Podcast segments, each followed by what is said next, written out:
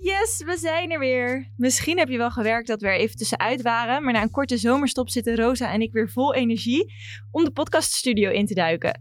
Want wat hebben we deze plek stiekem toch wel gemist de afgelopen tijd? En niet alleen door vakanties, maar ook natuurlijk door de quarantaine zaten we hier wat minder en zonder gasten ook nog eens. Maar vandaag maken we weer een aflevering zoals je die van ons gewend bent en vragen we een hele bijzondere gast het hemd van het spirituele lijf. Je luistert naar Bedrock Talks.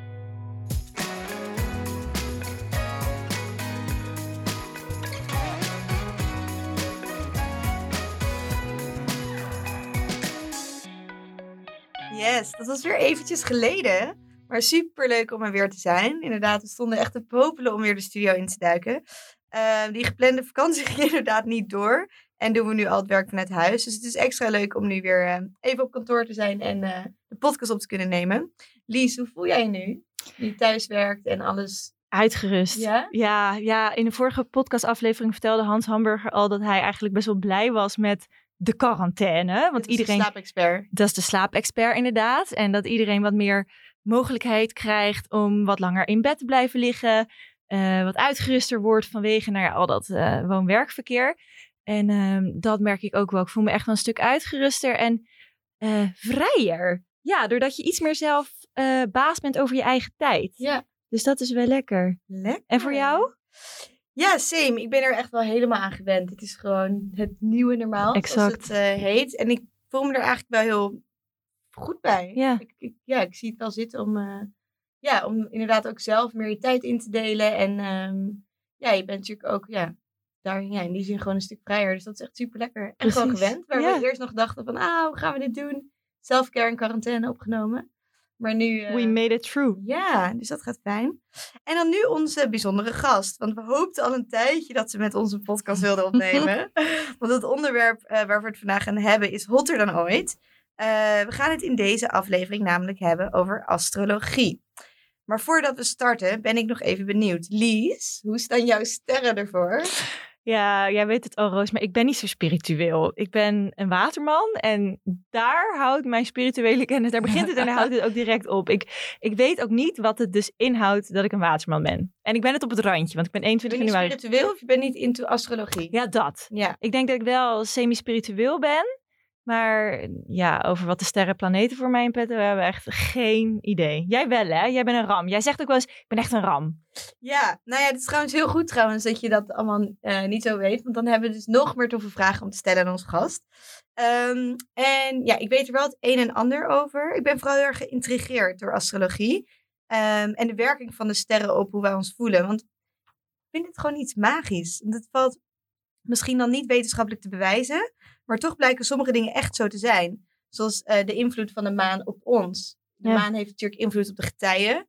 En ons lichaam bestaat voor 70% uit water. Dus het is natuurlijk niet zo heel gek dat wij beïnvloed worden door de maan ook. Ehm, nou goed, tijd om ons hier even helemaal in te gaan verdiepen. En over dat ram gesproken, ja, ik ben wel echt heel erg typisch ram, denk ik.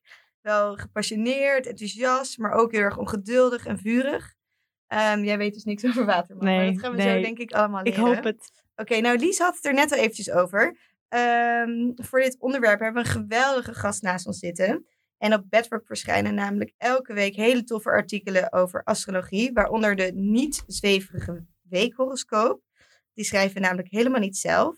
Daarvoor hebben we een hele leuke vrouw die ons voorziet van al haar kennis van het sterrenstelsel. Namelijk de manomade. Superleuk dat je met ons eh, over astrologie wilt praten.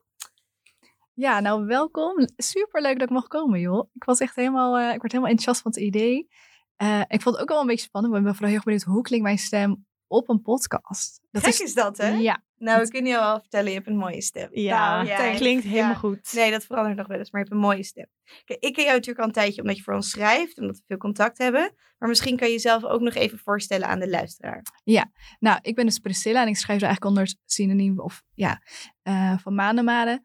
En eh, dat is eigenlijk een beetje ontstaan omdat ik voor mezelf al eigenlijk al een tijdje de maan volgde. Dus ehm, hoe voel ik mij bij welk, sterrenbeeld? Ehm, als de maan in ram staat, hoe voel ik me dan? Of hoe voel ik me als de maan in eh, bijvoorbeeld vissen staat? En ik vond het best wel een beetje interessant. Ehm, dus op die manier is een beetje, omdat ik het voor mezelf eigenlijk die transitie bij, bijhield, is eigenlijk het idee voor Maanden Maanden ontstaan. Dus op een gegeven moment dacht ik, nou, ik hou dit nu voor mezelf bij. Waarom zou ik niet met de wereld delen? Want ik miste, ik, ik voelde een soort van gap tussen eh, op Instagram. Ehm, oh, er staat superveel kennis op, op het internet natuurlijk. Maar ja, op Instagram is het toch een soort van ja, ondergeschreven hoekje of iets dergelijks. Eh, of je hebt dan gelijk van, van die hele spirituele pagina's met over eh, je derde leven en je zoveelste oog. En dat, ja, ik, ik knap dan gewoon gelijk op af. Ehm, dus daardoor was voor mij als regie, zeg maar, ja, aan de ene kant is het super interessant. Want het kan heel veel meer over jezelf vertellen. Maar wat ik ook heel erg miste is gewoon, je hebt die, nu, ja, die, die down-to-earth mentaliteit. Dus gewoon, oké, het is wat het is. En niet gelijk de kaarsjes en de wierook en alles erbij te pakken. want dat past ook bij jou. Ja, want ik werk zelf uh, in de wetenschap. En ik, ook, ik heb ook wel echt een wetenschappelijke achtergrond. Ik heb, um, wat echt heel interessant is. Wat ja, doe je? Ja, ik heb forensisch onderzoek gestudeerd en ik werk nu in biomedisch, uh, biomedische wetenschap. Dus ik werk nu mee aan wetenschappelijk onderzoek. Uh, en nu eigenlijk specifiek uh, op het werken te krijgen van immunotherapie voor ja, verschillende tumoren. ja, echt iets totaal anders, maar er zit ook een beetje dat onderzoekende factor in. Dus willen weten hoe het zit, willen uitzoeken. Niet zomaar van dingen uitgaan, maar wel ja, het willen voelen en zien en gewoon weten.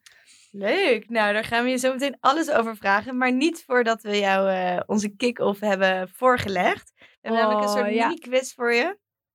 Drie vragen. En het is eigenlijk uh, aan jou om zo snel mogelijk antwoord te geven. Dus een ja of een nee, of wat het antwoord ook is. En dan uh, daarna bespreken we nog iets uitgebreider. Tof. Ben je klaar? Ja, kom maar op. Okay. Astrologie of wetenschap? Oh, oeh. hobby of werk? Dit is echt gelijk, denk ik, de lastigste, denk ik. Oh, ja. Die vind ik heel moeilijk. Heel Aan de een... Oké, okay, wetenschap. Oké, okay, twee. Met welk sterrenbeeld zou je nooit daten? Oh, schorpioenen, denk ik. Oh, leuk. Wat heeft de meeste invloed op ons? De maan of de zon? De maan. Oké. Okay.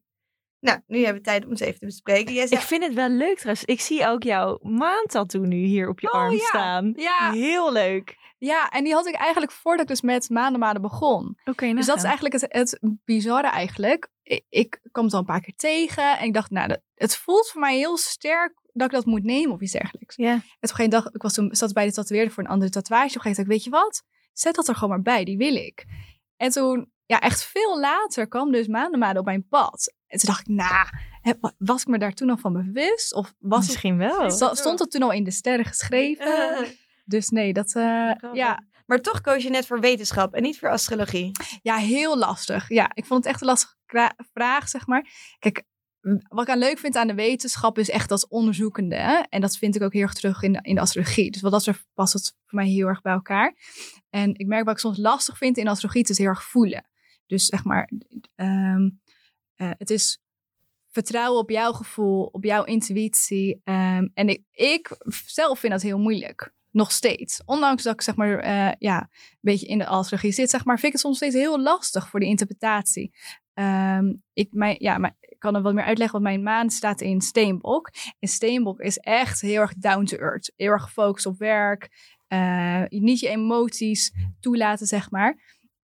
En gewoon, en dat, dat stukje maakt voor mij soms wel heel lastig van, wat voel ik nou? Ja. En uh, daarom de keuze tussen astrologie of wetenschap. Ja, bij astrologie is het echt puur gevoel. En um, ik kan het eigenlijk niet goed uitleggen. Nee, nee het is heel lastig. Ook een gevoel. En het is ook een beetje een gemene vraag natuurlijk. Ja. Je hoeft ook helemaal niet te kiezen. maar we vonden het toch leuk om even te prikken.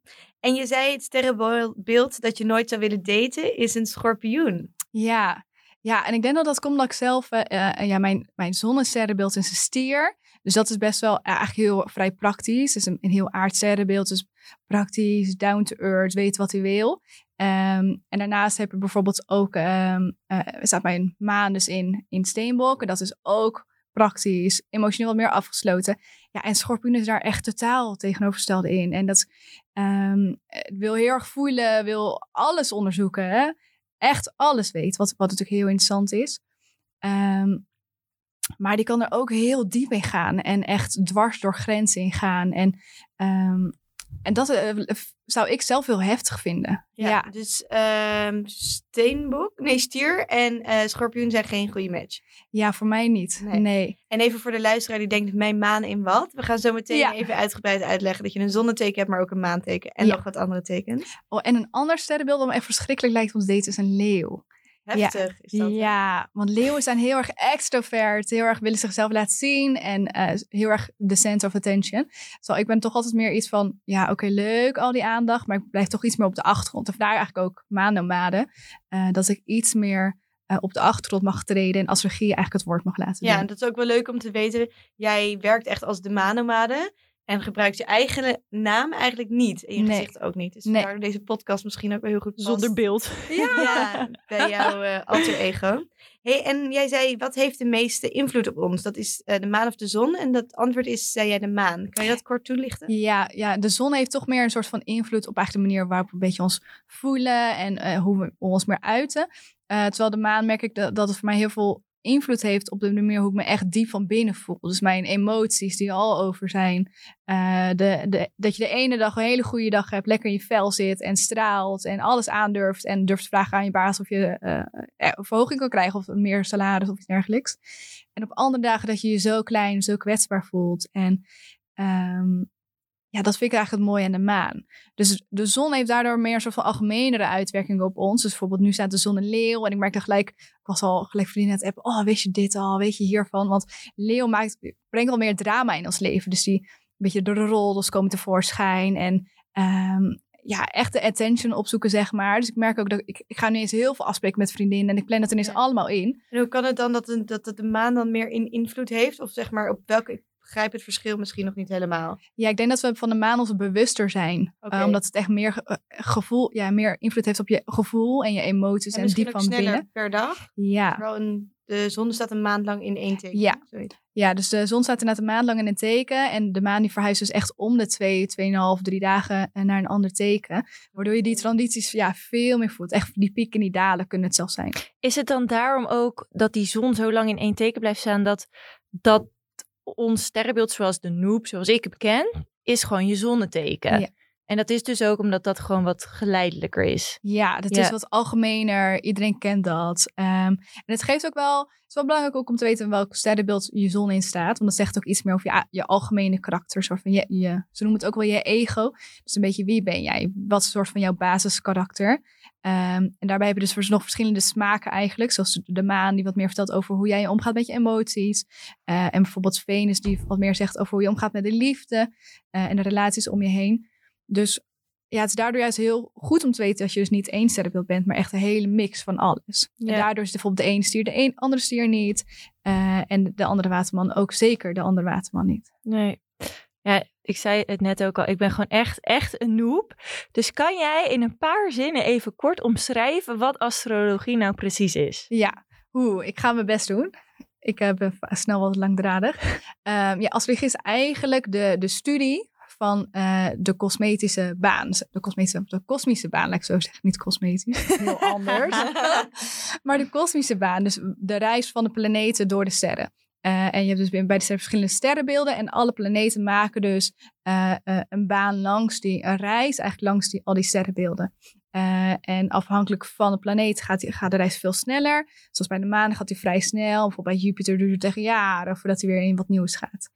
Ehm, en juist die, al die transities, dus die verschuivingen naar een ander sterrenbeeld, ja, die geven een bepaalde sfeer af, een bepaald, eh, ja, bepaald, bepaald filter af. Kan je zeggen dat dat een energie is? Ja, zo zou je het ook zeker kunnen noemen, ja. Ja.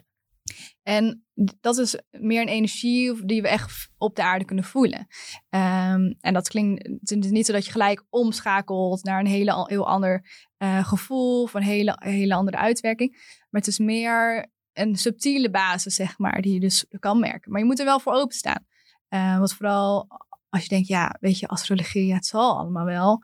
Ehm, dan is het ook lastiger om toegang te rechten op je eigen emoties. Ja. Dus astrologie, het is een, naast eh, een reis die dus planeten maken die een uitwerking op ons hebben, is ook eigenlijk een hele mooie reis die je zelf kan maken. eh, door uit te vinden wat astrologie voor jou betekent. ja. En hoe kan je jezelf beter ermee leren kennen. En wat betekent het voor jou? Ja, voor mij betekent het eigenlijk een stukje meer mezelf begrijpen. Dus ook eh, qua gevoel, qua emoties, qua gedrag. ehm, helpt astrologie mij heel erg om, om mezelf ja, een beetje eigenlijk een handleiding te vinden voor wie ik ben. Ja. Want ik ben ehm, aan de ene kant kan ik vrij rustig zijn, kan ik echt lekker stil in een hoekje zitten en wil ik echt niet op de voorgrond treden. Maar aan de andere kant heb ik ook een hele sterke mening, die wil ik aan iedereen laten weten. En eh, ben ik echt een flap uit, super impulsief. Dus ik, en, en in mijn hoofd klopt dat gewoon niet, past dat niet bij elkaar. Eh, terwijl als ik dan bijvoorbeeld verder kijk naar, eh, naar mijn eh, ja, planeet, zeg maar, en in welk sterrenbeeld die staan, is dat allemaal te verklaren. En eerst vond ik dat heel gek. Ik dacht, ja, zou, is er dan iets? Of waarom reageer ik zo fel hierop? Of waarom reageer ik hier zo emotioneel op? Of waarom klop ik het überhaupt op?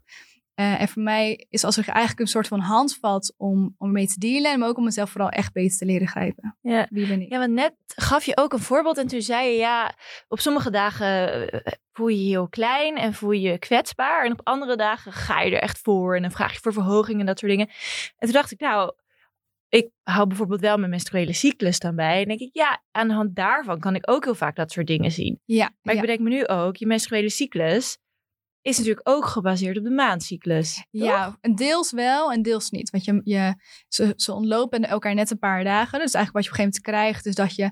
eh, is de- ik ben nu de laatste tijd eigenlijk continu opgesteld rondom de nieuwe... Nee, rondom de volle maan.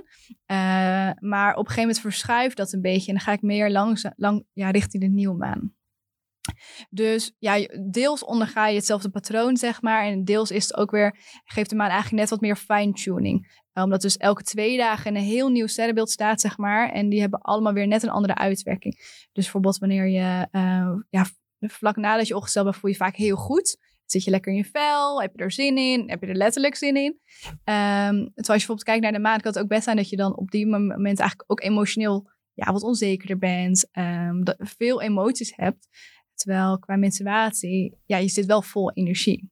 Mm. Dus dat, ja, deels is het hetzelfde, zeg maar. En deels uh, ontloopt het elkaar toch iets. Ja.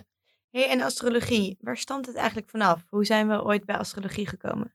Ja, het, het, het, gerucht gaat dus dat het vroeger al werd gebruikt, dus onder andere door de Babyloniërs, uh, um, als, een, als een soort van gids. Uh, onder andere bijvoorbeeld hoe plant je je, um, ja, de, de, zaden, wanneer moet je ze planten, zeg maar. En ze gingen dan heel erg uit van de cyclus met de volle maan en de nieuwe maan. Uh, wanneer kan je veilig op pad, wanneer niet.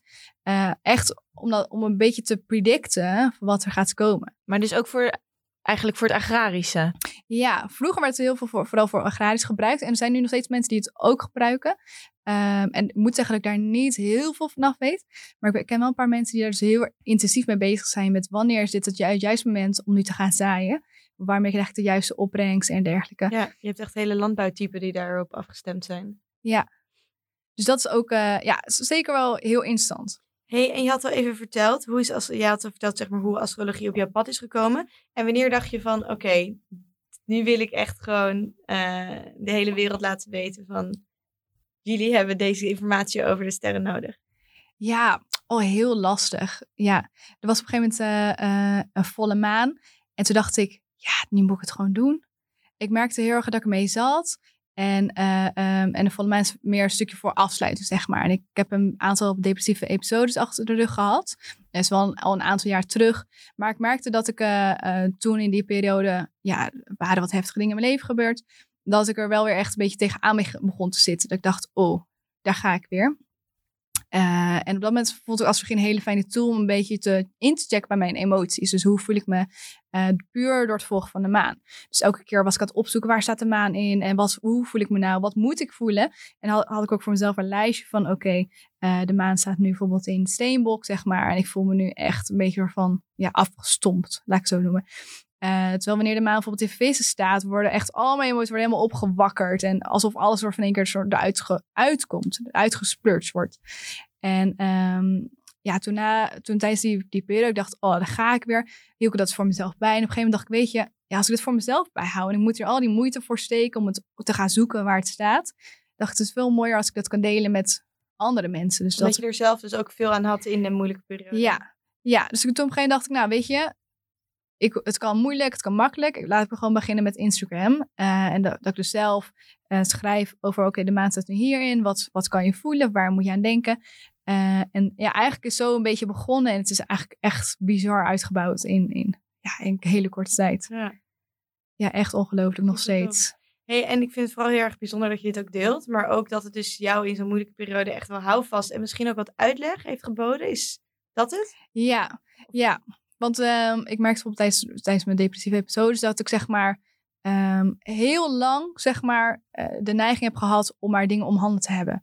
Dus ik plan heel mijn weken vol en ik wilde, eh, ja, ik had een paard en ik, had, ik wilde een marathon gaan hardlopen. Ik was inmiddels 15 tot 20 kilometer per dag aan het hardlopen, zeg maar.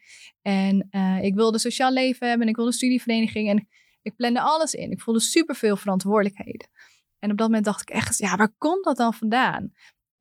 en toen ging er dus juist meer in astrologie duiken. Want op een gegeven moment kwam het op mijn pad. Toen las ik er volgens mij een artikel over, of iets dergelijks over, over astrologie. En vooral over hoe dat dan invloed kan hebben op, op jouw emoties. Um, en toen begon ik een beetje in te lezen en over je geboortekaart.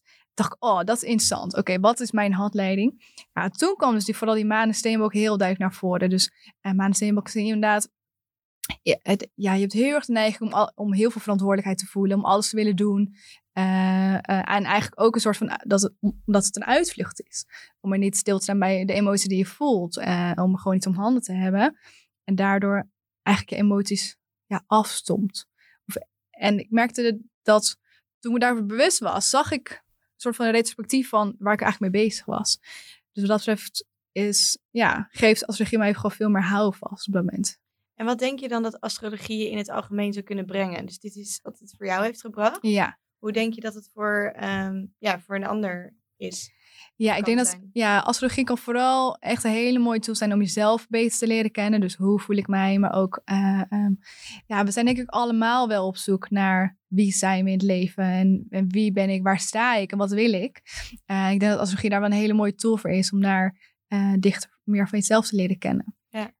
En misschien gewoon bepaalde gevoelens meer leren begrijpen, kan ik me voorstellen. Ja, ja. ja zeker weten. En ook gewoon echt leren stil te staan bij de emoties. Want we, ja, we leven een drukke 9-to-5 uh, banen, zeg maar. En er wordt veel van ons verwacht. Uh, en we hebben al zo druk en zo verantwoordelijkheden. Ja, dan moet je ook nog een keer nee zeggen vanwege je emoties. Ja, dat, dat zit er niet in. Dus we worden eigenlijk ook een beetje wel geprogrammeerd, denk ik, door de maatschappij om niet al te veel in je emoties op te gaan. Zeker als vrouwen natuurlijk. Niet je emoties laten zien. Niet erdoor laten leiden, zeg maar. Professioneel blijven. Terwijl, ja, soms zit het je gewoon tot hier. Um, dus ik, het is denk ik mooier dat we daar ook leren om dat te omarmen. Om al die emoties te omarmen. De vrolijkheid, de trots, de boosheid, de, ja, het gevoel van jezelf willen terugtrekken. Bijvoorbeeld, zeker wanneer de maan in schorpioen staat.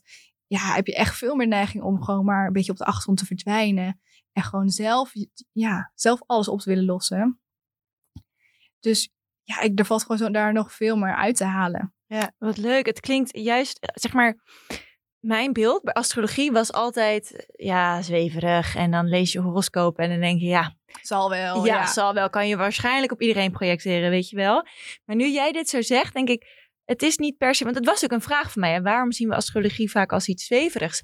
Maar nu jij dit zo zegt, denk ik, het is niet se zweverig. Astrologie is eigenlijk heel mindful. Bewust bezig zijn met hoe je je voelt en waar dat vandaan zou kunnen komen. En een tool dus eigenlijk om je daar een soort, een soort gids. Ja. En ja, wat denk ik ook heel mooi is, is dat um, heel veel mensen die gewoon niet zo heel erg veel van astrologie weten, die koppelen, nou dat kun jij waarschijnlijk zoveel beter uitleggen, maar die koppelen astrologie aan horoscopen, weet je wel, zo'n horoscoop achter in de krant van morgen gaat er dit gebeuren. En dat gaat natuurlijk nog zoveel verder dan dat. Dan is misschien ook een mooi moment om meteen even alle mythes van tafel te oh, vegen. Ja, Zoals dit bijvoorbeeld. Ja. Kan ik me voorstellen. Ja, onder andere, ja, bijvoorbeeld inderdaad die, al die horoscopen in de krant. Allemaal gebaseerd eigenlijk op jouw, uh, jouw zonnesterrenbeeld, zeg maar. Ja, dat is te algemeen. Echt. De, ja, zoals ik al zei, de ene stier is de andere, andere stier niet. En ja, er zijn zoveel gradaties in sterrenbeelden die je hebt er zijn zoveel meer aspecten om rekening mee te houden. Want zoals ik al zei, ja, je bent gewoon echt een mix van alle sterrenbeelden. Je bent een mix van ja, alle planeten die allemaal een eigen uitwerking hebben. Dus ja, je kan niet zeggen op basis van één sterrenbeeld, ja, dit wordt jouw dag. En, en ook vooral het voorspellende van, ja, vandaag ga je de loterij winnen. Ja, echt bullshit. En kan dat per dag eigenlijk? Verschuift er zoveel dat je echt per dag... Ja, ja, het hangt echt vanaf hoe diep je gaat kijken. Je kan echt in verschillende lagen kijken, zeg maar. Uh, ik kijk er vooral naar de maan en de, en, de planeten die dichtbij ons staan. Zoals Mars, Venus, uh, Mercurius, de zon nu ook wel de wat grotere uh, ja, planeten die wat verder van ons afstaan. Maar ja, je kan ook nog heel erg kijken naar aspecten bijvoorbeeld. Dus hoe verhoudt de maan zich ten opzichte van de zon en dergelijke.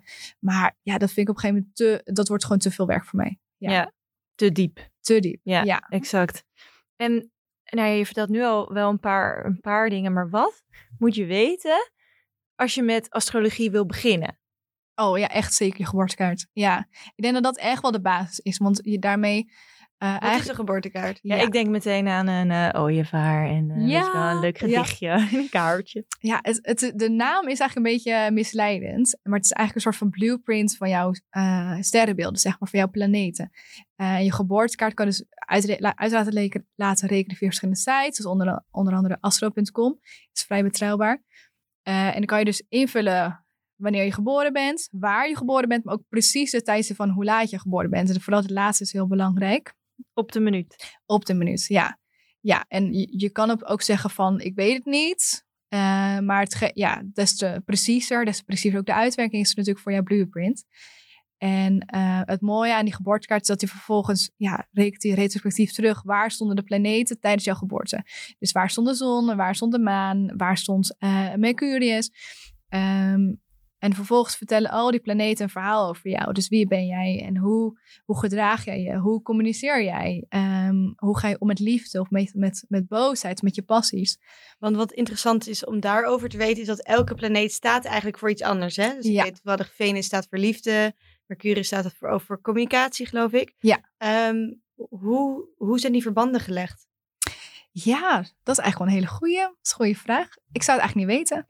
Ik denk ook dat het onder andere komt uh, uh, door het bestuderen van de planeten en vooral met name de uitwerkingen ervan op mensen. Um, want ja, wat dat betreft is astrologie zeker een bepaalde wetenschap. Uh, het is vooral heel erg bestuderen. Dus bestuderen hoe voel ik me bij de maan, hoe voel ik me en dergelijke. Um, en de, de deze wetenschap is eigenlijk al ja, honderdduizenden jaren onder ons.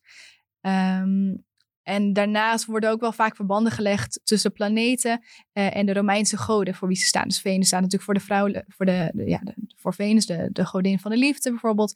En Mars staat bijvoorbeeld ook voor de, uh, de, de god van, van, van de oorlog. Dus op die manier zijn ze ook daar zeker aan te koppelen. Dus dat is eigenlijk de basic van astrologie, zeg je. Als je wil beginnen, begin bij je birth chart, ja. Ja, want dan leer je gewoon echt de planeet wat beter kennen, maar ook vooral wat dat voor jou betekent. Dus dan leer je bijvoorbeeld uh, inderdaad dat Venus wat meer zegt over de manier waarop je met de relaties omgaat. Uh, en leer je ook gelijk het sterrenbeeld beter kennen wat, waar jouw Venus dan bijvoorbeeld in staat. Dus ik denk dat dat echt wel de, de, ja, de beginstap is om, uh, om erin te duiken. Of. Ja. Nou, daar gaan we zo helemaal induiken. Ja. We zijn nog heel erg benieuwd, en de luisteraars denk ik ook, over hoe het is voor jou om als wetenschapper natuurlijk naar ergens helemaal in te verdiepen wat niet wetenschappelijk te bewijzen is. Ja. Hoe is dat voor jou? hoe kijk je er tegenaan? Oh, soms heel lastig. Ja, dat ga ik gewoon toegeven. Want uh, soms zet ik, heb ik echt die wetenschapspet op dat ik denk, nou, weet je, vooral in, in het begin dacht ik, oké, er is helemaal geen literatuur over te vinden. Ik kan geen enkele studie vinden die zegt over wat Venus doet voor mij. Um, maar er zijn wel een aantal studies bijvoorbeeld te vinden over de uitwerking van, uh, van de maan. Van vooral de volle maan natuurlijk op, uh, op vruchtbaarheid, de invloed van de volle maan, of tenminste van de manen op um, gevoel, op meer crime, um, slapeloosheid. Uh, en dat vond ik wel interessant. Dat er toch ergens, ja, toch wel wetenschap kan aangetoond worden, maar toch blijft het een soort van mysterie. Uh, en ik vind het heel erg leuk om me gewoon erg vast in te bijten in een onderwerp. En dan wil ik er alles over weten. En dan kan ik zeg maar ja, echt tot drie uur s'nachts doorlezen. En um, ja, dat is denk ik toch het, het fijne wat ik, wat ik leuk vind aan astrologie. Is dat je, het, het is een ja, een bodemloze put. Er is zoveel informatie, zoveel interpretaties. Dus mijn interpretatie kan ook heel erg anders zijn dan de interpretatie van iemand anders. Van een andere astroloog. Dus dat is wel, wel belangrijk om te weten. Ja. En, en hoe komt het dan, dat vroeg ook um, een van onze luisteraars, Kim, die wilde ook wat meer weten over die wetenschappelijke kant van astrologie. En zei, als die er dan niet is, waarom zijn mensen er dan toch zo geïnteresseerd in? Ja, ik denk toch dat mystieke. Ja, het, het, het gevoel, um, ja, het, je wilt, ik denk dat we allemaal willen elkaar leren, elkaar, ja, onszelf vooral leren kennen. En um, het is toch, als iemand zegt, ja, jij bent echt een stier of jij bent, jij bent echt zo'n maagd, uh, dan wil je toch wel weten wat het inhoudt. En ik denk dat juist dat toch jezelf een beetje willen, willen leren kennen en eh, een beetje handvaten hebben. Ik denk dat dat toch wel het meest interessant is aan astrologie. Ja, je herkennen in bepaalde patronen misschien ook. Ja, Ja, grappig. En hoe denk je dan dat het komt dat onze generatie eh, zoveel met astrologie bezig is? Want je ziet het overal. Het wordt Kranten echt staan er steeds mee. Magazines hebben thema's. Eh, wij schrijven natuurlijk ook over. ja. Hoe kan het, denk je, dat deze generatie daar meer oog voor heeft? Ja, het schijnt, tenminste wat ik heb gelezen, dat het vaak een beetje terugkomt wanneer er periodes zijn van stress. Dus wanneer mensen bij een crisis of iets dergelijks, ja, je wilt terugvallen op iets. Eh, en astrologie is denk ik toch een manier om terug te vallen op, ja, wel een hele, hele mystieke basis dan, voor sommige mensen.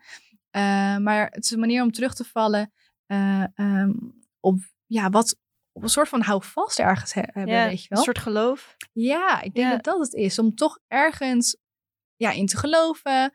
eh, eh, weten dat er wat meer is. Dat het toch weer beter gaat komen. Dat, er, ehm, dat het niet per se aan jou ligt. Of ja, ik, ik denk dat daar, ja, dat, dat echt eh, de reden is. Om toch een beetje houvast te krijgen in een periode wanneer het moeilijk is. En ja, wij hebben, zijn nou echt ook wel de generatie die natuurlijk wel flink wat voor de kiezen hebben natuurlijk. We voelen veel stress. We voelen de druk van de maatschappij om ons heen we zijn, we zijn 12 en we moeten eigenlijk al weten wat je wil gaan doen natuurlijk, wat je later wil worden. Eh, op je 14 en 15 moet je al de keu- keuzes gaan maken voor ja, welk beroep je wil gaan doen. Ja, er komt gewoon heel veel op ons af. Er wordt veel van ons verwacht ehm, qua druk. En het is dan toch wel fijn om op een soort van geloof terug te kunnen vallen. Want naar de kerk gaan doen we eigenlijk niet meer. Dat is Nee. niet meer van deze tijd. Nee, voor zeker. veel mensen. En leven naar je gevoel. Want dat gaf je net ook aan. Ehm, leven met, op basis van astrologie, om het zo maar even te noemen, heeft ook heel veel te maken met je intuïtie. Ja, zeker weten. Ja. Ja. En het moet ook gewoon wel de vrijheid durven te pakken en durven te nemen in, in, in jouw geloof erin. Ik denk dat dat ook wel iets is, heel erg is, is in astrologie. Je wordt eigenlijk niet veroordeeld. Eh, ehm, ja, iedereen gelooft daarin op zijn eigen manier. Zeg maar de ene die, die zweert bij alles van alles astrologie en de huizen. En vandaag staat me, is- er conjunctie met dit. Dus eh, ik ga vandaag echt niet dit doen. Eh, terwijl voor mij is het meer een houvast voor mijn emoties. En dat probeer ik ook over te brengen van, ja, op die manier is het gewoon een tool om jezelf beter te leren kennen. En ook gewoon te weten wanneer genoeg genoeg is. Om een keer te zeggen van, joh, eh, ik ga me de komende dagen gewoon niet zo lekker voelen. Ik, ja, ik zeg even deze afspraak af. Ja. Ik denk dat dat, eh, ja, dat daar wel meer in te halen valt. Ja. En waar denk je dat die grens ligt? In, in hoeverre moeten we eigenlijk luisteren naar de sterren? Want ja, je kan natuurlijk uiteindelijk je hele agenda en planning en ja, de mensen om je heen misschien wel afstemmen op hoe de sterren staan. Maar ik ken bijvoorbeeld dus ook iemand die echt het liefst schorpioenen vermijdt. Die wil gewoon geen schorpioen in haar leven. Dan denk je, ja, dat is Zo ook succes. Ja. Oh man. Nee, ja, dat kan natuurlijk. Maar ja. in hoeverre denk jij dat die ehm, grens gezond is, zeg maar? Of waar Ja. ligt die grens eigenlijk? Ik denk vooral dat je erg open moet staan. En, eh, eh, en gewoon weten dat één sterrenbeeld zeker niet het, zeg maar, eh, ja. Mensen Ja, want jij zegt net al, iemand kan wel een schorpioen zijn, maar de ene schorpioen is de ander niet, nee, toch? nee. Ja, je hebt natuurlijk wel gewoon algehele karakteristieken, zeg maar, Ja. die je wel of niet fijn vindt. Ja, Want jij had het ook niet op de schorpioen, dus het zal... Nee, ja, is ik een beetje een rotsterrenbeeld. heel heftig, heel diep, ja. Ja, oh, ja, wat was de vraag? Nou ja, in hoeverre laat jij je leiden? Of in hoeverre denk jij dat Oh ja. het gezond is om je te laten leiden door de sterren? Ja, ehm, ik denk dat je dat is echt gewoon een kwestie van openstaan ervoor en het vooral met je meenemen is. Ehm, maar ik zou er niet superbelangrijke beslissingen van laten afhangen. Of zeggen van, ik, weet- ook dat er mensen zijn die zeggen van, oké, ik ga vandaag geen beslissingen nemen, eh, want mijn maag, tenminste mijn maan staat nu in leeuw, dus mijn emoties zijn all over the place, dus ik kan nu echt niet eh, eh, een rationeel beslissing maken bijvoorbeeld. En ja, dat is gewoon niet gezond. Dat is misschien meer, wordt het dan gebruikt Dat is te een... veel, denk je. Ja. Oh, ja, ik denk dat je, dat je dan op een gegeven moment te bang wordt Ja. op, om op jezelf je ook er- te durven vertrouwen. Precies. Je bent ook jezelf, ook al bestaat je maan of je zon in leeuw Ja. natuurlijk. Ik bedoel, dan ben je gewoon jezelf op je spontane dag. Ja, en, en ik denk dan ja, en als je jezelf dan gewoon een beetje even een tandje erbij zet, dan kan je toch ook wel een beslissing nemen, zeg maar. Ja. Zeker weten. En denk er nog even over na. En praat er gewoon met andere mensen over. En zeker als je denkt van, oké, ik ben echt al over vandaag. Praat er gewoon over. Ja. Dus astrologie echt, het is iets wat we mee kunnen nemen. En zeker mee moeten nemen in, in ons reis in het leven. Maar 100% door te laten leiden en alle beslissingen van laten afhangen en dergelijke. nee, dat zou ik Don't do niet doen. it. Nee. Nee, en ik ben nog heel even benieuwd, want we hadden het net ook al heel eventjes over die maan en zo. En nu hoor ik ook wel eens mensen die dan roepen, ja, als ik bijvoorbeeld zeg ik heb slecht geslapen, dan hoor ik Roos roepen, het was ook volle maan. Oh ja. Weet je wel, Ja. wat is er met die maan? Oh, ja, volle maan en nieuwe maan zijn echt de hoogtepunten eigenlijk eh, in de maanfase, zeg maar.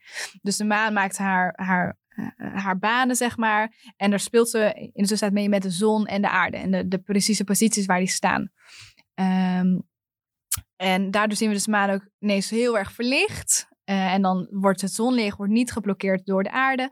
Eh, en ja, door die enorme energie die dan op die maan schijnt, ontstaan bijvoorbeeld onder andere getijden, zeg maar. Dus een hoge laagtij. Ehm, en ja, al die maanenergie die dan opgeklopt zit in die maan, komt eruit. En eh, volle maan staan dus echt voor afsluiting eigenlijk. Een hoogtepunt. je werkt toe naar de volle maan. Dus je voelt eigenlijk dan vaak vooral wat meer onrust in jezelf. Ehm, bepaalde eh, thema's worden opgebracht, ook afhankelijk van het sterrenbeeld, waar dan de volle maan dan ook nog weer in staat. Maar daardoor voelt ook de ene volle maan zeker niet hetzelfde als de andere volle maan. Ehm, maar de volle maan is gewoon echt een heel heftig eh, hoogtepunt, zeg maar. En omdat de maan ook nog reageert op onze, tenminste reageert over onze emoties, ehm, ja, kan je daardoor zeker wel wakker houden. Dus je krijgt heel veel prikkels krijg je gewoon binnen, waardoor de kans gewoon groot is dat je toch beetje wakker ligt of niet kan slapen of ineens vol energie zit. Want zelfs de meest nuchtere en niet zweverige mensen hebben hier last van. Ja, Dat is best wel, nou niet grappig, maar dat... Je kan het gewoon niet negeren. Het Ja. is gewoon een bepaalde energie die gevolgen heeft op onze gemoedstoestand dan eigenlijk. En zijn er nog meer dingen, behalve eh, slecht slapen, waar de maan dan effect op kan hebben? Oeh, ehm, ja, zeker qua, qua volle maan merk ik ook wel vaak dat mensen dan, ja, nou, je hoort vaak dat mensen hysterisch worden, maar ik denk dat wel dat je echt wel wat meer emotionele outbursts hebt. Tenminste, als ik naar mezelf kijk, wanneer het dus volle maan is, ja, voel ik mijn emoties gewoon veel heftiger. Eh, en ook zeker afhankelijk van het sterrenbeeld waar het in staat, zeg maar, staat het in een wat meer aardse sterrenbeeld, zo stier. Nou, dan loopt het vaak allemaal wel een beetje los, maar staat hij echt in vis en dan voelt het, eh, ja, vis is vrij emotioneel, heel gevoelig. Nou, dat versterkt echt die gevoelige maanenergie. En ook nog het hoogtepunt, waardoor voor mijn gevoel echt nou, alles te veel is. Dus dan zijn, is voor mij echt de volle maan echt een moment om rust te nemen. Dan merk ik echt dat ik gewoon continu ja, achter mezelf aan, ja, bij de feiten achteraan aanlopen ben. En hoe zit dat met de nieuwe maan? Ja, En wat is de nieuwe maan precies? ja, dus naast de volle maan, zeg maar, eh, ja, na de volle maan maakt de maan weer eh, haar nieuwe, ja, neemt langs van energie af, zeg maar, maakt zich eigenlijk klaar voor de nieuwe maan. En de nieuwe maan is ook een hoogtepunt. Zo De- twee weken na de volle Ja. maan. is ook een hoogtepunt eh, waarbij eigenlijk de maan dus helemaal donker wordt. Dus we zien, ja, de maan is op dat moment gewoon niet zichtbaar voor, ons, voor het oog. En dat komt omdat de zon, eh, nee, de aarde staat dan precies tussen zon en maan in. Met als gevolg dat de maan dus helemaal donker valt. Eh, en het donker vallen zien we ook in onze emotionele staat terug. Dus vaak is de periode voor de nieuwe maan het heftigst. Want dan merk je echt dat die energie afslurpt gewoon. Dus je merkt echt dat het een beetje draining is. ehm, slecht in je vel zit, prikkelbaarder bent. Maar de nieuwe maan is weer echt een hoogtepunt van... oké, dit is het begin, we mogen weer. Ehm, dus de dagen voor de nieuwe maan, die zijn, voel je vaak vrij heftig. Terwijl de nieuwe maan zelf is eigenlijk meer een moment dat je veel meer energie hebt. Dus dat is ook echt wel een moment om rekening mee te houden. Want bij de volle maan ben je vaak wat vermoeider. eh, eh, meer emoties. Zo bij de nieuwe maan heb je eigenlijk vaak heel veel energie. En dan wil je dingen oppakken. En dan kunnen ook heel veel ideeën dan naar je toe komen. Ehm, dus daardoor is de nieuwe maan ook zeker potentieel echt heel heftig. Ja, maar op een hele andere manier. En zijn er dan eh, bepaalde rituelen of ceremonies die je zou kunnen uitvoeren? Je ziet het natuurlijk wel eens voorbij komen. Ja. ja, het hangt echt vanaf hoe spiritueel ben je en hoe diep in astrologie wil je duiken natuurlijk. Nou, ervan uitgaande dat de luisteraar in elk geval geïnteresseerd is. Ja. Dat het denk ik niet Ja. geklikt. Ja, er zijn ook mensen eh, eh, die dus maanwater maken. Dus dan zetten ze tijdens de volle maan, om dan ja, een heel hoogtepunt, eh veel maanlicht. Dus dat kan je ook gewoon echt zien op straat. Dus je merkt ook dat de, de nacht is gewoon veel lichter. Daar komt trouwens ook een deel van de slaaploosheid vandaan, ook wetenschappelijk gezien. Dat het gewoon veel meer maanlicht is, waardoor je eigenlijk niet de prikkels krijgt dat je moet gaan slapen. Minder melatonine. Ja, Ja. dat is ook nog iets trouwens. Maar er zijn ook mensen die dus maanwater maken. Ze zetten ze een karaf met, eh, met water, zetten ze in het, in het raamlicht of zelfs buiten. Eh, en ze geloven dan dat daar, eh, tenminste zij denken, dan zijn ervan overtuigd dat maanenergie dan in uh, dat maanwater komt. Waardoor dat als je dat dan drinkt of door jezelf toeneemt, zeg maar, dat het jouw kracht gaat opleveren. Nou, op. Ja, Wat dus, interessant. ja, dus dat, eh, dat eh, er, ik heb dat zelf nog nooit gedaan. Dat wou ik net vragen. Ja. Hoe kijk jij hier dan tegenaan? Ja, ik vind dat dan toch wel weer iets te zeverig of zo. Oké. Maar ik, ik mag er echt geen oordeel over veilen hoor. Want ja, ik ben natuurlijk echt te, ja, iets te nuchter misschien daarin. Eh, maar wat voor mij heel erg helpt voor de volle en nieuwe maan is om echt even te gaan mediteren. Even mindful te zijn, erbij stil te staan. Ehm, Dat doe je voor of tijdens het eh ja, e- nou, ik, gebeurtenis? dus vaak is er een specifiek moment waarop je zo op het hoogtepunt is. Dat is bijvoorbeeld 6 uur 18 's ochtends. Ja, ik ga er niet speciaal voor op te staan. Dus ik probeer dan vaak of de ochtend, de, eh, de ochtend van de, eh, de nieuwe volle maan of de avond van, de, weet je wanneer je tijd hebt, er stil bij te staan. Zowel bij de volle en de nieuwe maan. Ja, En dan eh, mediteer je dus een beetje op onderwerpen als afsluiting met de volle maan. En voor de nieuwe maan eh, mediteer je dan op intenties Energie. voor de komende Ja. tijd. ja, dat dus. Eh, vooral gewoon heel erg stilstaan, ook bij, echt bij wat, wat ik voel. Dus wat komt bij mij op? Want het thema eh, kan bijvoorbeeld heel erg breed zijn. Bijvoorbeeld bij maagd staat het thema voor volle maan misschien meer afsluiting van je emoties, van je onzekerheden, om dat wat meer los te laten. Terwijl als die nieuwmaan staat, dan staat maag bijvoorbeeld heel erg van omarmen van je emoties en stilstaan bij je thuis en, en de, de basis die je hebt. Dus wat ik vaak probeer te doen, is gewoon dan op dit moment stil te staan. Oké, maar wat voel ik? Wat speelt er op dit moment in mijn leven? Waar voel ik dat ik daar aandacht aan moet geven? Eh, en dan vind ik dat heel mooi om daar tijdens de meditatie dan bewust van te raken. Eh, en op die manier eh, ja, de, echt de intentie te zetten voor die volle of nieuwe maan. Om ermee te werken voor de komende periode. En nu zijn er ook volgens mij mensen die hun kristallen opladen Ja. tijdens volle maan. Ja, dus net als maanwater, ook tijdens de volle maan, wanneer er heel veel licht op schijnt, eh, is het idee dat je sommige kristallen, hangt wel echt heel erg vanaf wat voor kristal je, eh, kristallen je hebt, eh, dat je dus ehm, of in water of ja, gewoon zo los buiten kan leggen of in het maanlicht, zodat het zich toe, ja. toe kan nemen. En welke, want het is de energie van de maan die in je kristal gaat. Ja, En welke kristallen zijn er dan geschikt voor? oh, dat durf ik je echt niet te zeggen. Nee, volgens mij bijna allemaal wel. En het, is eigenlijk het idee is dat je op die manier je kristallen weer kan opladen. Zodat ze weer meer energie krijgen ehm, om jou ja, dus te helpen bij wat te doen. Ja. Dus echt jou die kracht meegeven. Ik ben echt met open mond aan het Ja. luisteren. Er gaat een wereld voor me open. Ja. Ja. De weer. Ja. Ja, Ja, en ik vond een, er een hele mooie vraag tussen ziet van Laurie. Eh, die stuurde dit ons toe via Instagram. En ze vroeg dan, wat is de beste manier om astrologie te gaan ontdekken? En dat, ja, je had het net over die geboortekaart. Is dat dan echt de manier om...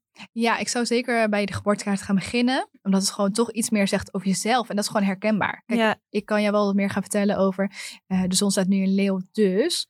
Ehm, maar dat is misschien heel lastig op jezelf te interpreteren. En ik denk dat het makkelijker is om te leren wanneer je iets op jezelf kan eh, visualiseren. ja, dat is ook waar je het voor wil doen natuurlijk. Ja. En ook vooral gewoon hou gewoon even voor jezelf bij. Oké, de maan staat nu hierin. Wat voel ik? Een dagboekje. Ja. Zodat je gewoon voor jezelf wat meer houvast krijgt. Oké, op welke maan reageer ik goed? Wanneer deed ik minder goed? Ehm, dat je zelf een beetje die getijden vorm kan geven, zeg maar. Eh, en ja, je kan het op een gegeven moment voor jezelf als soort van predictie gebruiken van oké, eh, ik heb nu een, week- een weekend bijvoorbeeld in Schorpioen. Nou, ik zorg in ieder geval dat ik nu geen outgoing dingen ga doen, dat ik niet eh hele, ja, lekker uitga. Ja, Maar dat dat juist momenten zijn dat je dan gewoon lekker op de bank mag zitten met mensen om je heen. Of juist liever helemaal alleen, lekker in bad. En jezelf mag terugtrekken. ja. Dus ik denk dat het heel goed is om voor jezelf meest een dagboekje bij te houden. Van wat voel ik, hoe ervaar ik het en wat doet het met mij. Om op die manier ja, te beginnen met je astrologi- astrologische reis. En ik neem aan dat hier apps voor zijn. Ja, ja onder andere CoStar vind ik zelf een hele fijne app. Dat is meer omdat het gewoon lekker instapbaar is. Ehm, en wat ik ook wel een hele mooi vind, maar die is ja, iets ja, zweveriger misschien, is de pattern. Ehm, en de pattern is eigenlijk een app die gewoon wat meer, ja, wat algemeen zegt. Dus je voert dan jouw, jouw geboortekaart, je, tenminste je geboortedatum, je plaats en alles. En dan ja, krijg je dus elke dag een soort van updates over de planeet over het algemeen. Maar dan vooral met de uitwerking voor jou. jou. Ja. En ook waarom jij je zo voelt, waarom je bepaalde keuzes hebt gemaakt vroeger. Dus het co-star is het meer in het nu, zeg maar. Dus het is astrologisch is echt instapbasis. Het is niet eh, ehm, ja, mega houvast, maar het geeft je wat meer inzicht in wat er op dit moment gebeurt natuurlijk. Eh, terwijl de pattern, dat, dat focust eigenlijk wat meer op het verleden. Dus wat ja, welke, waar heb, voor welke moeilijkheden heb jij gestaan op basis van je astrologische profiel? En daardoor sta je soms te kijken van, huh, wat de fuck staat hier? Maar soms heb je ook wel heel erg herkenbaarheid dat je denkt, oh, en daardoor maak ik deze keuzes. En daardoor stoot ik misschien mensen af of trek ik deze muur op. En ja, het, ja soms is dat heel creepy pattern, echt. Dat het zo raak is op wat jij... Ja, gewoon echt puur op de basis die ik op, de, op de data die ik invul. Dat ik denk, hoe kunnen ze, hoe, hoe weten ze dit over mij? Ja. Dus dat die apps uh, downloaden nu. Ik ben helemaal aan nu. Misschien is het leuk om even nu, nu hebben we natuurlijk heel veel, eh, heel veel geleerd al. Maar als we ehm, dus bijvoorbeeld een geboortekaart voor ons hebben.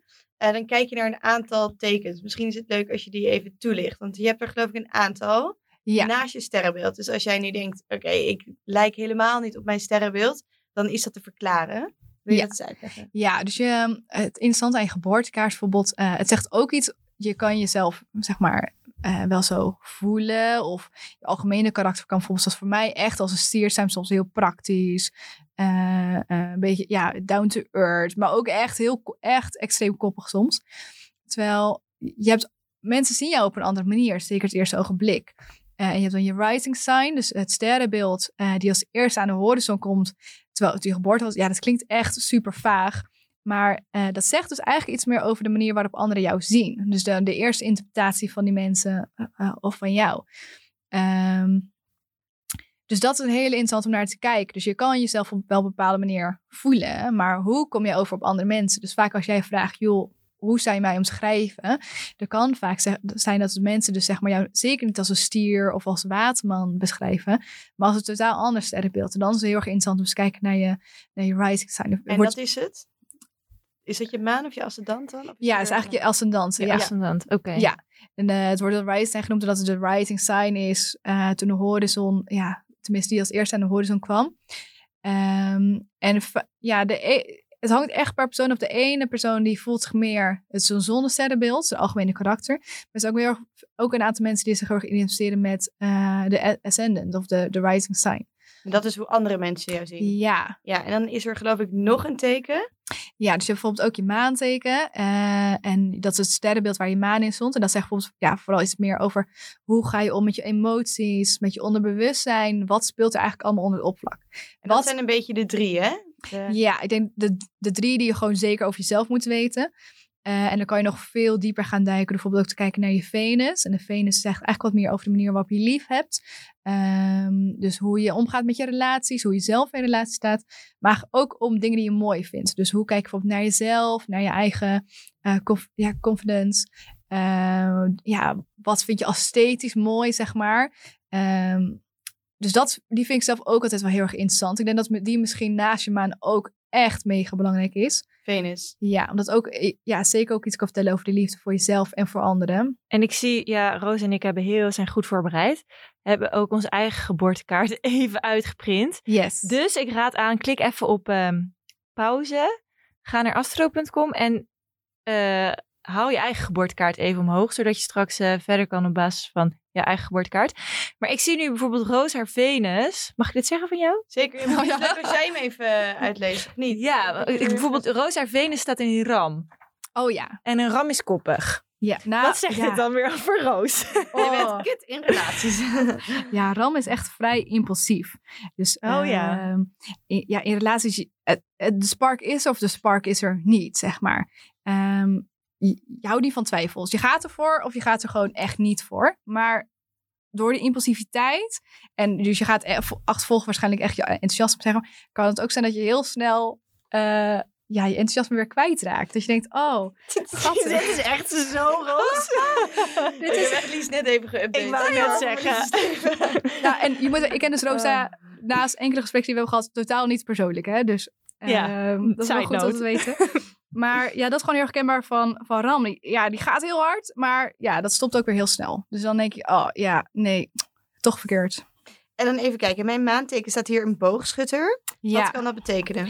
Ja, boogschutters... Uh, uh, Dit is hoe, me, niet men, hoe, niet hoe mensen mij zien, maar hoe ik me voel en hoe ik met mijn emoties ja. omga. Ja, um, ja is, is wat meer avontuurlijk, zeg maar.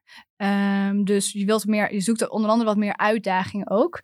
Um, en ja, je emoties kunnen best wel vurig zijn, zeg maar. Want uh, een maan en uh, maanteken, ja, je, je maan staat in een vurig teken, zeg maar. En dat kan best wel voor zorgen dat je soms emoties heel heftig voelt en dan ook weer snel, snel afdwaalt, zeg maar. En dat is zeker wel kenmerkend voor boogstort, maar je bent eigenlijk altijd wel optimistisch gestemd. Boogstort is vrij optimistisch, kijkt eigenlijk altijd naar voor in plaats van naar het verleden. Dus je leidt je emoties die je probeert ze altijd positief om te buigen, zeg maar. Je, blijft, je probeert niet al te lang te blijven hangen in al dat negatieve shit, laat ik zo zeggen. Ja, ja. even zeggen. Ja, nee, ik vind dit ook wel weer passend hoor. Ja, ja. ik vind dat zelf ook. Maar ja. dat is misschien natuurlijk niet objectief, maar echt, ik kan me hier heel erg in vinden. Ja, ja en ik vind, en je Mars staat te vissen, dat vind ik ook wel weer bijzonder. Want waar is, Mars is de oorlog. Ja, ja het, of je, ja, oorlog. Slash, Duister. Ja, dat klinkt zo heftig, hè?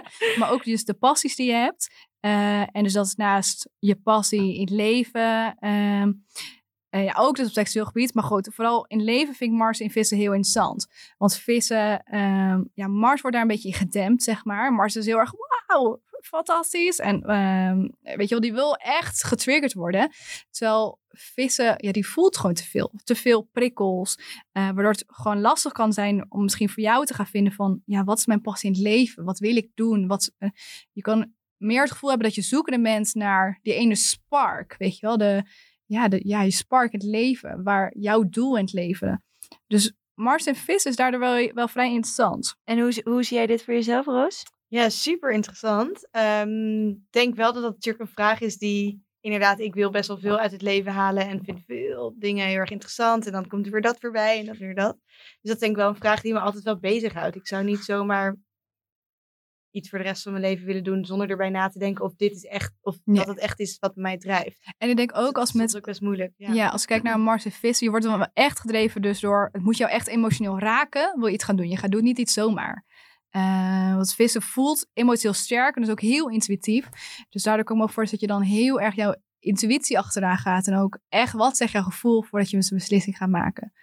Uh, maar in discussies, of wanneer het echt hoog oploopt, zeg maar, ja, kan het dus best zijn dat je het heel lastig vindt om met die emoties allemaal om te gaan. Wel grappig, mijn RAM staat dus ook in Mercurius. Of Mercurius staat ook in RAM, moet ik zeggen. Best wel veel RAM dan. Dat ja. heeft ook met communicatie te maken, hè? Ja, dus je Mercurius, zeg maar, in RAM, dat zegt inderdaad wat meer over je, over je communicatie en ook je intelligentie, zeg maar. Um, en van RAM uh, in Mercurius, ja, je bent gewoon heel erg een starter, zeg maar. Dus je, ja, je bent heel erg uh, aanwezig. Uh, um, je hebt altijd nieuwe ideeën. Je, je, je staat altijd aan, zeg maar. Je staat nooit qua intelligentie nooit uit. Dus je blijft processen. Uh, ja, analytisch gezien, zeg maar. En ook qua communicatie ja, ben je best wel een vuurder, zeg maar. Dus de kans op, ja, de vuurder, geen vuurder. Dat klinkt er heel heftig. Maar um, ja, hoe moet ik het uitleggen? Ja, je bent gewoon echt wel op de voorgrond, zeg maar. En niet op de achtergrond. Nou, dat klopt ook wel. en als, um, als onze luisteraars dus nu zelf die geboortekaart hebben uitgeprint, hè? Ja. Hoe kunnen ze hem dan het beste lezen? Je hebt natuurlijk die, die um, tekens, de zonneteken, maanteken, ascendant en dus ook Venus, die ontzettend interessant zijn. Zeg je dan, ja, ga even opzoeken welke planeet voor wat staat en welke um, sterrenbeeld voor wat staat en link dat aan elkaar? Ja, vaak als je zo'n geboortekaart uh, laat berekenen, zeg maar, staat eronder uh, al een uitleg over wat dat voor jou betekent. Wat betekent deze plaatsing, plaatsing voor jou? Uh, en ik zou er gewoon puur kijken naar, oké, jouw maan staat in, um, in boogschutten. Wat betekent dit voor mij? Want je kan, kan, ook nog kijken naar allerlei conjuncties die erbij staan. Ja, ik zou gewoon naar het nu even ja. vergeten. Kijk gewoon eerst Hou naar... bij de basis. Ja. En dat kan best wel uiteenlopen zijn. Bij mij zie ik komt dus boogschoten er best wel veel terug. Ook in mijn ascendant en ram. Maar bij ja. Lies bijvoorbeeld, zij zijn al haar tekens best wel wat anders. Haar zon staat in Waterman. Oh ja, ja. Oh ja, maar ik ben dus ook, want dit heb ik wel in een van de blogs gelezen. Ik ben 21 januari geboren. Ja. En afhankelijk van waar je horoscoop leest, is het 20, 21, 22 januari is het Waterman. En volgens mij daarvoor heb je Steenbok? Ik weet het niet. Wat voor... uh, ja, Waterman. En dan is het... Ja, Steenbok geloof ik. Oh, dat ik niet. Want als je op het randje bent, dan heb je ja. ook nog een extra iets. Ja, ja. Steenbok, ja. Ja, je zit dan... Uh, um, ja, kijk, in astrologie is het nooit zwart-wit. Er zit ook een soort van zwart-wit, grijs vlak ertussen. Uh, dus wanneer je precies op het randje bent, 21, 22... Um, ben je vaak een merge van de sterrenbeelden samen. Eh, dus niet alleen het ene sterrenbeeld, maar ook zeker traits van de ander. Dus daardoor kan het ook noodlottig zijn om jou te identificeren in waterman. Ja. Omdat je ook heel veel eh, ja, kenmerken van het andere sterrenbeeld bij je hebt. ja, precies. Dus inderdaad ook voor het luisteren, mocht je je dan dus niet identificeren met een bepaald sterrenbeeld. Het kan ook komen doordat je gewoon op, op de grens zit. Ja, zeker weten. Ja. Oké, Lies weet niks over haar sterrenbeeld. Oh ja. wat, ehm, wat is zij volgens haar zonneteken? Oh, en waterman. Ja, en eh, ehm, ja, waterman vind ik wel mooi, want het zijn eigenlijk hele eh, sociale mensen, maar ook echte goeddoeners, zeg maar. Dus je wil ehm, echt wat moois van de wereld maken en dat niet alleen doen. Ehm, en, en waterman, ja, die is best wel een beetje rebels eigenlijk. Eh doet het niet vol- volgens de conventionele manier, maar wil het echt op zijn eigen manier doen. En dat, dat klinkt heel, heel heftig, maar dat is meer omdat je eigenlijk altijd bij jezelf gaat afvragen: is dit wel de juiste manier? Kan het niet anders? Tenminste, als het voor je zonteken is. Ehm, en het zijn, ja, zoals ik zei, hele sociale mensen. Dus je bent heel makkelijk ook in het leggen van contacten. Om, eh, je doet graag dingen samen. Eh, want je, misschien geloof je ook heel sterk dat samen komt gewoon verder dan, dan als je dat alleen zou doen. Dus dat vind ik het hele mooie van Waterman. Is dat het dus echt eh, ja, goeddoeners zijn, zeg maar. En dat niet alleen willen doen, maar dus vooral met andere mensen samen. Dat zijn denk ik echt wel de, de mooiste kanten van de Waterman. Wauw. Ja, en oh, je hebt ook een maan in Steenbok. Oh ja, ja. ja. Wat betekent dat? Nou ja, een maan is steenbok, zeg maar. Je maan is natuurlijk voor je emoties. Ehm, en steenbok is vrij emotioneel gereserveerd. Wat, wat afgesloten en wat meer gestompt. Ehm, en daardoor kan het best wel last zijn om te voelen wat je voelt. En dan misschien heb je net als wat ik heb, dat ik ineens denk, jezus, alsof alles tegelijk komt. En, dan- en dat je ineens denkt, waar komt dit allemaal vandaan? Ehm, want ja, steenbok klopt het echt op. En dat doe je onbewust. Je doet het niet bewust, maar op een gegeven moment onbewust denk je ineens, oh, dit, dit is me echt te veel. Ja. Ehm, en dat is echt zo typisch steenbok. En ook gewoon de neiging hebben om, ja, eh, alles te willen doen. Heel veel verantwoordelijkheden te hebben, maar ook heel veel waarde te hechten aan die verantwoordelijkheid. Je moet en je zou het afmaken. Je mag niet verliezen. Perfectionisme ligt heel hoog. Eh, en dat is echt emotioneel, is dat misschien best wel een, een pijnigheid voor jou om, om die perfectionisme los te laten. Kan je jezelf daarin vinden, Lies? Dat eerste deel wel. Ehm, maar ik vind mezelf dus niet zo perfectionistisch. Ik kan best wel makkelijk dingen loslaten, Ja, denk ik. ja. Maar je werkt wel hard, weet ik toevallig. Ik werk wel hard, ja. Dus je doet altijd je best. Is- Dus- absoluut. Dat is natuurlijk wel iets anders dan... Zeker. En perfectionisme echt meer de schaduwkant van, van steenboeks. Wanneer je echt te veel doorslaat in al die verantwoordelijkheid en alles te willen doen en te willen bereiken. En je wilt een carrière en je wilt eh, toch een bepaalde leiderschap uitstralen en je wilt er staan.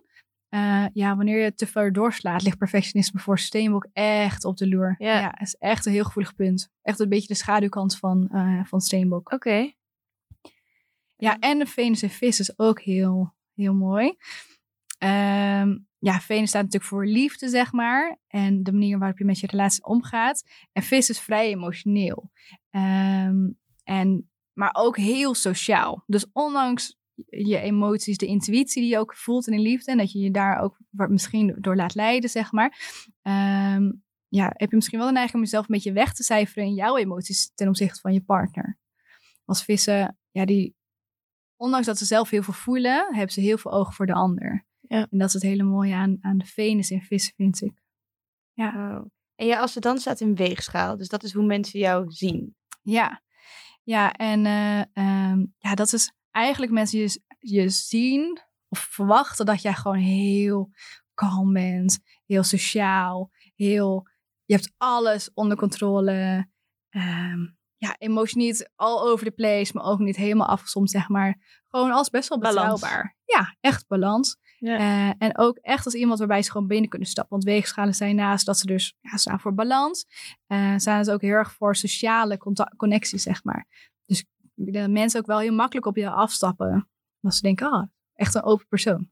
Ja. Ja, ik denk dat ook. Ja. Maar Ik herken jou hier best wel in. Ja? Ja, ja. Dan ben ik natuurlijk ook gewoon gekleurd. Maar ehm, Ja, ja.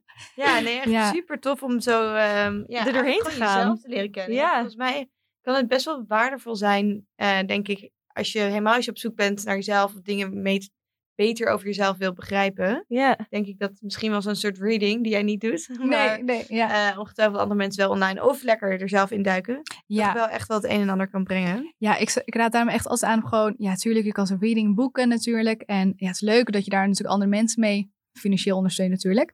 Maar ja, wat ik mooi vind als regie, het is echt een reis. Je leert echt jezelf kennen. En ik denk dat het allermooiste is als je die reis met jezelf mag maken. Ehm, en het zelf helemaal mag uitzoeken. Ook al ben je er gewoon een hele nacht mee bezig. Of een avond of dagenlang. Eh, omdat het gewoon best wel confronterend is. En dat als iemand anders het voor jou maakt, dat je toch altijd denkt, nou, dat zal wel niet. Dat zal, zal wel een fout hebben gemaakt. En zijn er een soort van basisboeken of zo? Ik heb wel eens gekeken op de astrologieafdeling van zo'n spirituele boekenwinkel. Maar er was echt zoveel. Ik was gewoon op zoek naar astrologie voor dummies, maar dat bestaat niet. Het is echt allemaal zo ingewikkeld in de astrologie dit, astrologie dat. En pff, het gaat best wel snel heel diep, zeg maar. Ja, Heb je een soort Ja. tip daarvoor? nou, ik vind het zelf... Jouw Instagram-account natuurlijk. Ja, Misschien sowieso Of Bedrock, sowieso.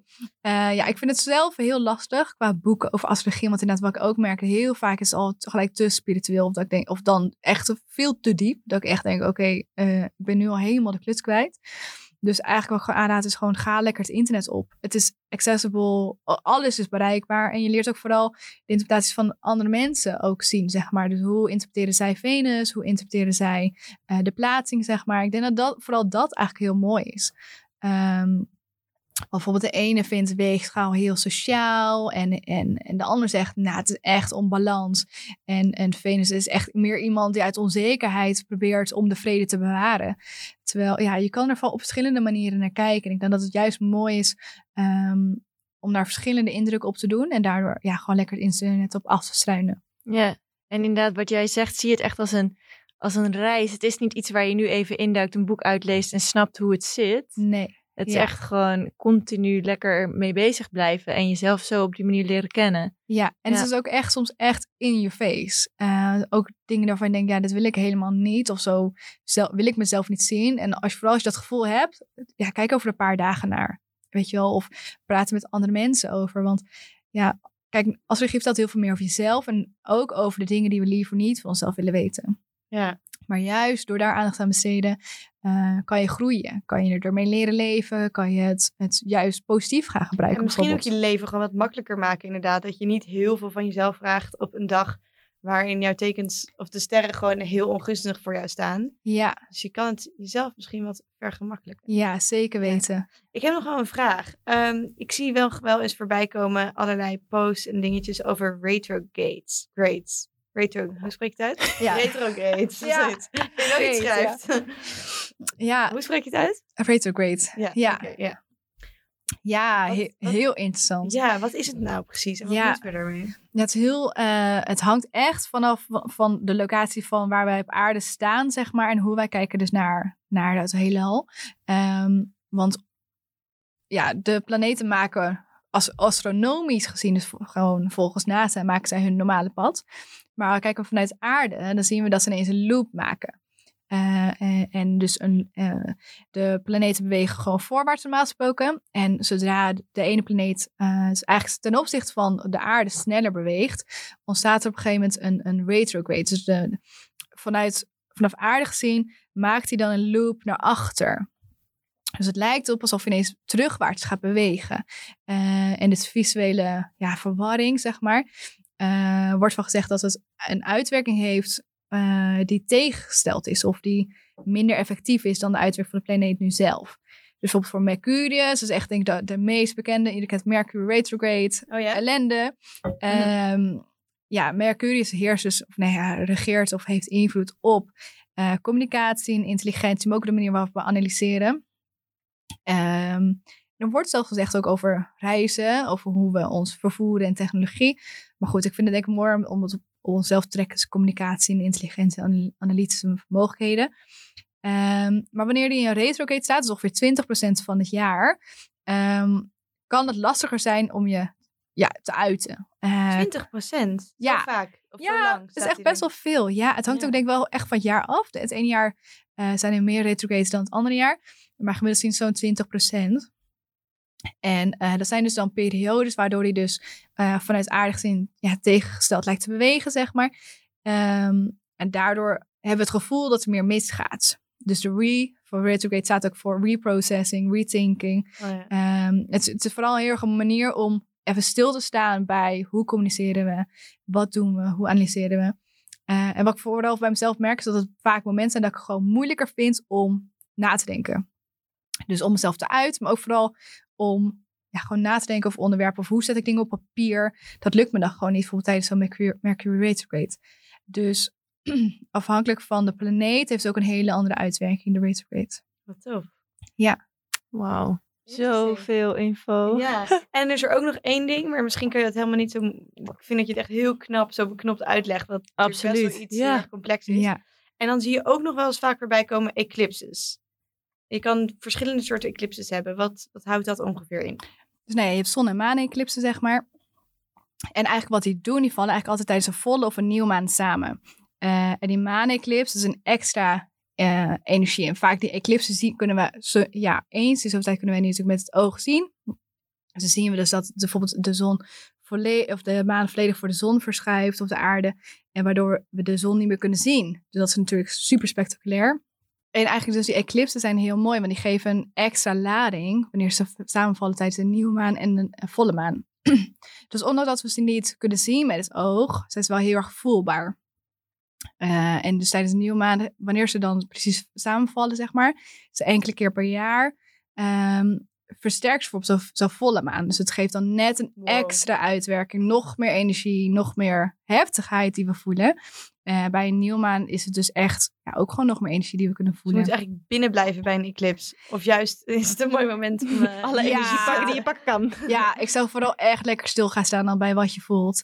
Ehm, ja, ik zelf merk voor mezelf niet dat bij nieuwmaan die heftiger is. Maar bij volle maan merk ik wel dat het allemaal even wat meer te veel wordt. Dat ik vooral lichamelijk echt vermo- vermoeider ben. Waardoor voor mij dus de volle maan, als die samenvalt met een eclipse. Ja, eh, dat ik echt gewoon moet gaan mediteren. Omdat anders mijn hoofd een mes is. Ja, En waar, hoe vaak is er een eclipse? Eh, zo'n twee tot vier keer per jaar. Oh ja. Ja. ja. Dus het is... eh, Nog wel regelmatig. Ja. En ja, we kunnen vaak dus niet zien. Dus afhankelijk van waar je woont natuurlijk in de wereld kan je wel of niet zien. Maar ja, ondanks dat hij dus net niet zichtbaar is, is het wel ja, Voelbaar. voelbaar. Ja. En dit jaar komt er nog, komen er nog een aantal dus. ja, zeker weten. Dus maak je borst maar nat. Yes. nou, ehm, nou, daar kan je trouwens gewoon over lezen op bedrock.nl. Want jij schrijft dus elke week eh, hele mooie artikelen. Dat is de Yes. niet zweverige week eh, horoscoop, heet die. Ja, En we doen altijd nog een eh, stand van de zon eh artikel. Dus dat één keer in de maand. Dus dan leg je heel uitgebreid uit in welke stand de zon staat. En jij schrijft ook nog hele mooie algemene artikelen over bijvoorbeeld de uitleg wat een retrograde is. Of ehm, waarom je misschien niet op je sterrenbeeld lijkt. Ehm, dus ja, als je erover meer wil weten, dan eh, kan je bedrock.nl lezen.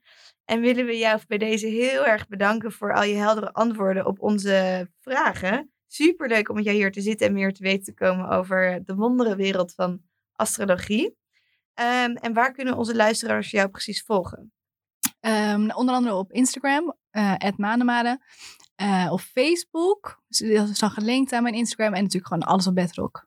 Het is allemaal zichtbaar. Jee, zo leuk. Ja, echt super bedankt. Ik was echt een noob. En nu, het is echt heel helder. En ik denk nu, ja, ik moet zo'n dagboek bij gaan houden. Lijkt Ja. me helemaal te gek. Ja, Om moet je doen. inderdaad Ja. juist een beetje een soort patronen te kunnen ontdekken in wat je voelt en waarom dat zo is. Maar ook misschien juist om dichter bij je intuïtie te kunnen staan. Want Ja. dat vind ik soms zelf nog wel eens lastig. Om je echt te weten wat je, wat je nou voelt. ja, en dat is zeker met je manen in Steenbok. Ja, voor mij was het echt een issue. Ja, want to- toen jij dat zei, dacht ik ook, ja, dat kan ook wel kloppen. Want ik laat me heel makkelijk leiden door gewoon anderen.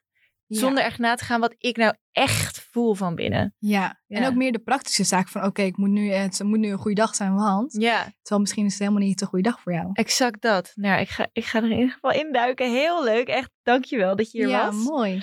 En eh, nou, over een paar weken duiken Roos en ik alweer opnieuw de studio in. En dan gaan we het over een, ont- nou niet eens zo anders onderwerp, denk ik. Aangezien de menstruele cyclus ook wel eh, met de maandcyclus in contact, in contact staat. Maar gaan we het hebben met, over onze hormoonhuishouding.